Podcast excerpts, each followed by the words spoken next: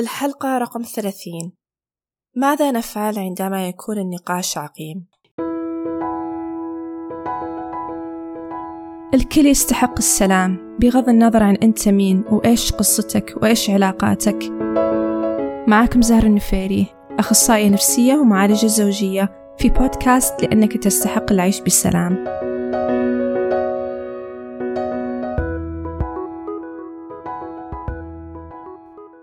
أن نكون في علاقة ما نقدر نتكلم فيها بحرية هو شيء جدا صعب ويحس الواحد كأنه محبوس. في عنده كلام كثير مشاعر كثيرة وتراكمات كثيرة ما قاعدة تنحل لأن ما في شعور بالأمان لمشاركة الآخر من غير ما يدخل الآخر في حالة دفاع أو تجريح أو صد. وبالتالي اللي يصير هو أن أي نقاش يتحول إلى نقاش عقيم. ما له نهاية ما له حل ما في بعده شعور بالارتياح. فكيف نتعامل مع النقاشات العقيمة؟ راح أبدأ في إيش أقصد أصلا بالنقاشات بشكل عام. النقاشات هي جزء من العلاقات كلها. دائما ندخل في نقاشات عشان نبين فيها إحنا إيش أفكارنا إيش مشاعرنا منطقنا معتقداتنا الأمور اللي نؤمن فيها طموحاتنا أحلامنا كل هذا ممكن نشاركه في النقاشات. وعلشان يصير النقاش صحي نحتاج أيضا نسمع الآخر وهو يشاركنا كل هذه الأمور. فهذه هي النقاشات أو معنى النقاش. طيب متى يتحول النقاش إلى نقاش صعب؟ نقاشات الصعبة هو لما يحصل فيه تضارب في أفكار الشخصين أو مشاعرهم أو درجة فهمهم وإدراكهم لمعتقدات وأحلام وقصد الآخر. فتبدأ تطلع مشاعر صعبة داخلهم مثل ألم، غضب، خوف، خيبة أمل، حزن. واللي يخلي النقاش صعب في هذه الحالة هو أن الشخصين بعدها راح يحتاجون يلاقون طريقة يهدؤون فيها أنفسهم علشان يقدرون طبعا يكملون في النقاش ويعبرون عن أنفسهم بطريقة صحية أكثر. وأيضا عشان يقدرون يستوعبون ويفهمون الآخر أكثر.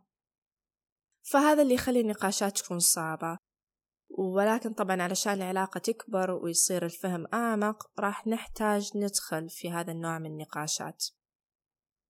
طيب ومتى تتحول هنا النقاشات الصعبة إلى نقاشات عقيمة؟ لما أحد أو كلا الطرفين ما يكون عندهم قدرة على إتمام النقاش الصعب بطريقة صحية. غالبا لأن ما عندهم قدرة على تنظيم مشاعرهم وردود أفعالهم تجاه هذا الاختلاف الحاصل بينهم وبين الآخر. فنشوف هنا أن جهازهم العصبي على طول يعتبر هذا الاختلاف كخطر ويدخلهم في حالة من حماية النفس. بمعنى على طول يدخلون في حالة حرب. في حالة الحرب الناس تنقسم إلى ثلاث أقسام. ناس تهاجم وتبدأ تجرح وتعصب وتصارخ وممكن للأسف تضرب. والقسم الثاني في ناس تهرب وفعليا نشوفهم يطلعون من الغرفة ويتركون النقاش ويصدون الآخر ويبغون يسكرون النقاش على طول. والقسم الثالث نشوف إن في ناس تجمد وهذا غالبا يخص الطرف اللي جاي يتكلم وفي داخله أصلا خوف من ردة فعل الآخر. فأول ما الآخر يظهر أي ردة فعل سلبية هو أو هي على طول تجمد وممكن تبكي وممكن تقول خلاص مو لازم نكمل أو خلاص سوي اللي تبيه فهذا القسم الثالث. لما ننظر لهذه الأقسام راح نفهم كذا نقطة جدا جدا مهمين. أول نقطة هي أن النقاش العقيم غالبا معناتها يتسبب من الطرفين اثنينهم وعدم قدرة الطرفين على الاستمرار في النقاش وليس من طرف واحد. وهذا هنا طبعا ما في لوم على الطرف اللي يجمد بس كويس إن إحنا نفهم أن عدم القدرة على تنظيم المشاعر سواء مشاعر الغضب أو حتى مشاعر الخوف من ردة فعل الآخر والصمت والانسحاب. كل هذا لهم دور في النقاشات العقيمة. طبعا هنا أنا ما أتكلم أبدا عن العلاقات اللي تخللها عنف جسدي. أوكي. النقطة الثانية اللي كويس نستوعبها هي أن الأسباب العميقة اللي تخلي الإنسان ما يعرف يتناقش ويحول أغلب النقاشات إلى نقاشات عقيمة هي أسباب ما لها علاقة بأنانية الشخص أو سوء خلقه أو سوء تربيته. معنا طبعا بالتأكيد لما يبدأ الشخص على طول بالتجريح والسب أو حتى الإصرار على رأيه هذه كلها تصرفات جدا خاطئة وتحتاج إلى إصلاح وما لها أي تبرير. ولكن كلامي هنا هو مهم أن نستوعب ونتفهم أن في أسباب أعمق لردة فعل الأشخاص. الأسباب الأعمق هي مثلا ما يكون عندهم وعي وقدرة على تنظيم مشاعرهم بمعنى ما عندهم نضج عاطفي. وهذا موضوع تكلمت عنه في أحد حلقات البودكاست أن النضج العاطفي لا يساوي النضج الفكري. أيضا من الأسباب الأعمق اللي تخلي الناس على طول يدخلون في نقاشات عقيمة أو يحولون أي نقاش إلى نقاشات عقيمة هي أن هم ما شافوا والدينهم يدخلون في نقاش سليم فما عندهم فكرة لكيف نتعامل مع النقاشات بطريقة سليمة. أيضا النقاشات العقيمة تحصل لما نكون متمسكين بفكرة معينة لأنها مرتبطة بمعتقد أو حلم مهم بالنسبة لنا. فنبدأ نحارب لهذا الحلم أو هذا المعتقد وإحنا أحيانا طبعا ما نكون واعيين أصلا أن إحنا عندنا هذا المعتقد. زي لما مثلا نشوف واحد مهم بالنسبة له يربي عياله بطريقة شوي عنيفة. في معتقد في داخله العيال يحتاجون إلى انضباط. ليش؟ لأن هذه الطريقة اللي هو تربى فيها وهو صغير. فهذا اللي هو شافه فتكون معاه معتقد أن العيال يحتاجون إلى انضباط ويحتاجون إلى صرامة والصرامة للأسف تترجم بطريقة أنه هو عنف. لما هو ما يكون فاهم ليش هو مصر على أنه يتعامل مع عياله بهذه الطريقة وبالتالي الشريك أو الشريكة مو فاهمين طيب ليش أنت أو أنت مصرين على تعنيف العيال بهذه الطريقة.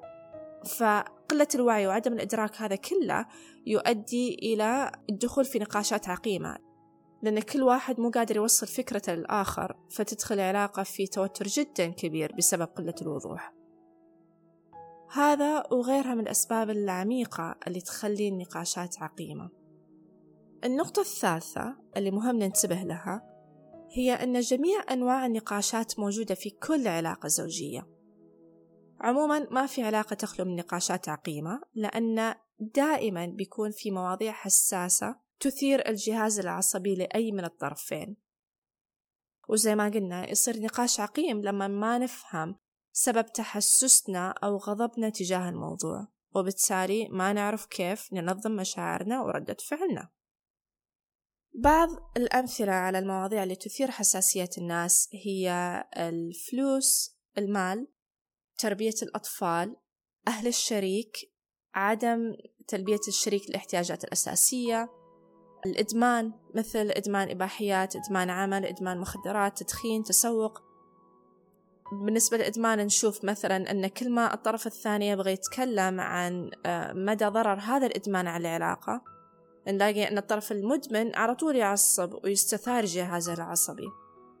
طبعا ليش؟ لأن غالبا هنا بشكل لا واعي عقله يبغى يحمي هذا الإدمان لأن هذا الإدمان يفيده في تهدئته وتخدير مشاعره الصعبة.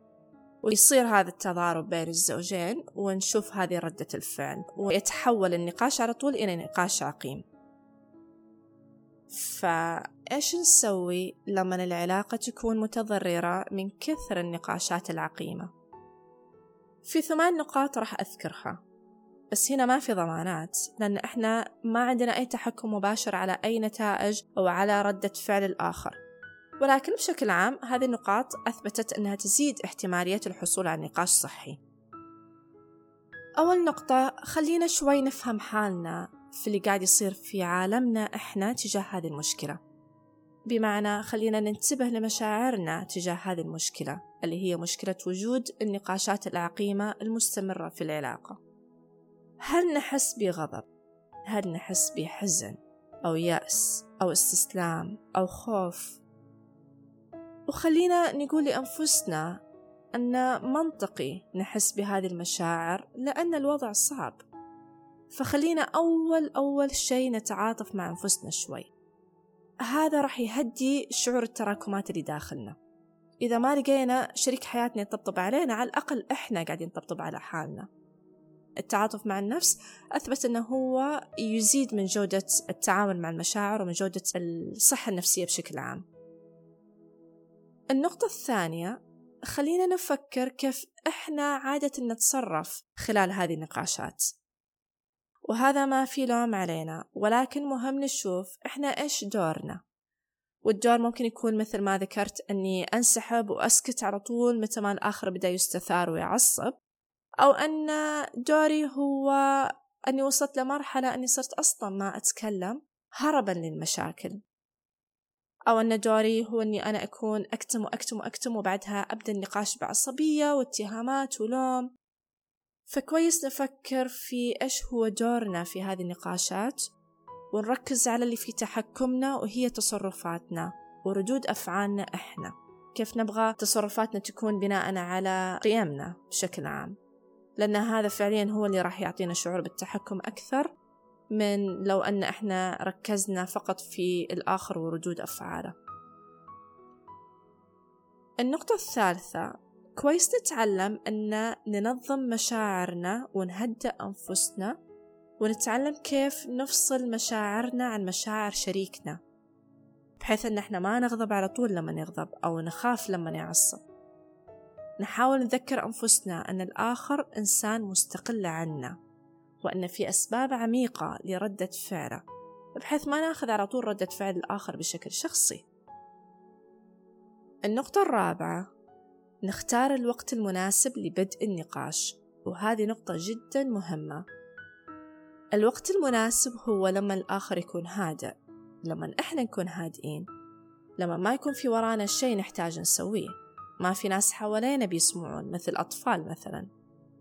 أحيانا برضو يفيد لما نسأل الآخر هل هذا وقت مناسب. طبعا أحيانا حتى مع اختيار الوقت المناسب الطرف الثاني راح يقطع النقاش وممكن على طول يبدأ يعصب أو يستثار ولكن على الأقل بيكون في احتمالية أكثر لاستمرار النقاش.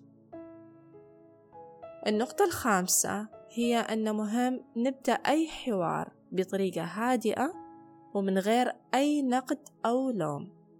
خلينا نحاول نتكلم عن أنفسنا. بدال ما نقول أن أنت تتعمد تجرحني وأنت أناني وإلى آخره خلينا نقول أن أنا حسيت أن زعلني لما قلت واحد اثنين ثلاثة. في فرق في العبارتين. أيضا إذا كنا نعرف أن الموضوع حساس الآخر ولاحظت أن الموضوع دائما يثير جهازه العصبي على طول فكويس أن تعبرون عن الشيء اللي يوتركم من فتح هذا النقاش. مثلا تقولون أنا مهم بالنسبة لي نتكلم عن موضوع معين لأن علاقتنا مهمة وأنت أو أنت مهمين بالنسبة لي بس ما أبغى ندخل في حرب. أنا أخاف أن ندخل في حرب في هذا النقاش. فإذا نقدر نحاول قدر الإمكان نتكلم بهدوء وإذا في شيء نقدر نسويه لبعض علشان نهدي أنفسنا. النقطة السادسة هي الوضوح. أحيانا اللف والدوران يزعج. وأحيانا طلبات الغير مباشرة ما تنفهم فمهم جدا نكون واضحين عن إيش إحنا نبغى من هذا النقاش أو الحوار هل نبغى أن فقط نشارك أفكارنا ومشاعرنا عن نقاط معينة؟ أو هل نحتاج نلاقي حل لمشكلة معينة؟ أو هل فقط نبغى دعم من الشريك؟ كويس إن إحنا نفهم إيش نبغى ونشارك هالشي مع الشريك. نقول له بالضبط إيش نبغى ونحتاج من هذا النقاش علشان الشريك أو الشريكة يعرفون إيش يتوقعون. النقطة السابعة هي إظهار الانفتاح على أفكار الآخر. جزء من التحدي بشكل عام هو تشجيع الآخر أنه يعبر عن أفكاره نحاول نسمع لأفكاره ومشاعره تجاه الموضوع بتفهم وفضول. وهنا الاستماع من غير معارضة لا تعني قبول كلام الآخر. ولكن هذه فعليا هي الطريقة الوحيدة لتوفير مساحة آمنة للطرفين للتعبير وبعدها للمناقشة. لما إحنا نبدأ في سؤال شريكنا والاستماع بفضول لكلامه هذا راح يخلي الموضوع أسهل لهم أن هم بعدها يسمعون لنا. ليش؟ لأنه يحسون خلاص هم قالوا كل الكلام اللي عندهم. وعرفوا أن إحنا فهمناهم واستوعبناهم بدال ما يظلون يقاطعونا علشان يحاولون يفهمونا وجهة نظرهم. ما راح يقدرون يسمعون لنا إلا إذا عرفوا أن إحنا سمعنا لهم. النقطة الثامنة هي اللجوء المختص في حال أن الطرفين مو قادرين يتوصلون لطريقة تساعدهم على النقاش بشكل صحي. هذه خطوة ممكن تكون جدا مفيدة. تساعد الطرفين على فهم الأسباب العميقة اللي تخليهم على طول يدخلون في نقاشات عقيمة. والأخصائي راح يساعدهم لضبط مشاعرهم خاصة وقت ظهور الاختلافات. فهذه بعض النقاط المهمة اللي تساعد في التعامل مع النقاشات العقيمة. أتمنى لقيتوا الحلقة مفيدة وأتمنى لكم نقاشات أكثر صحية. يومكم سعيد جميعا ومع السلامة.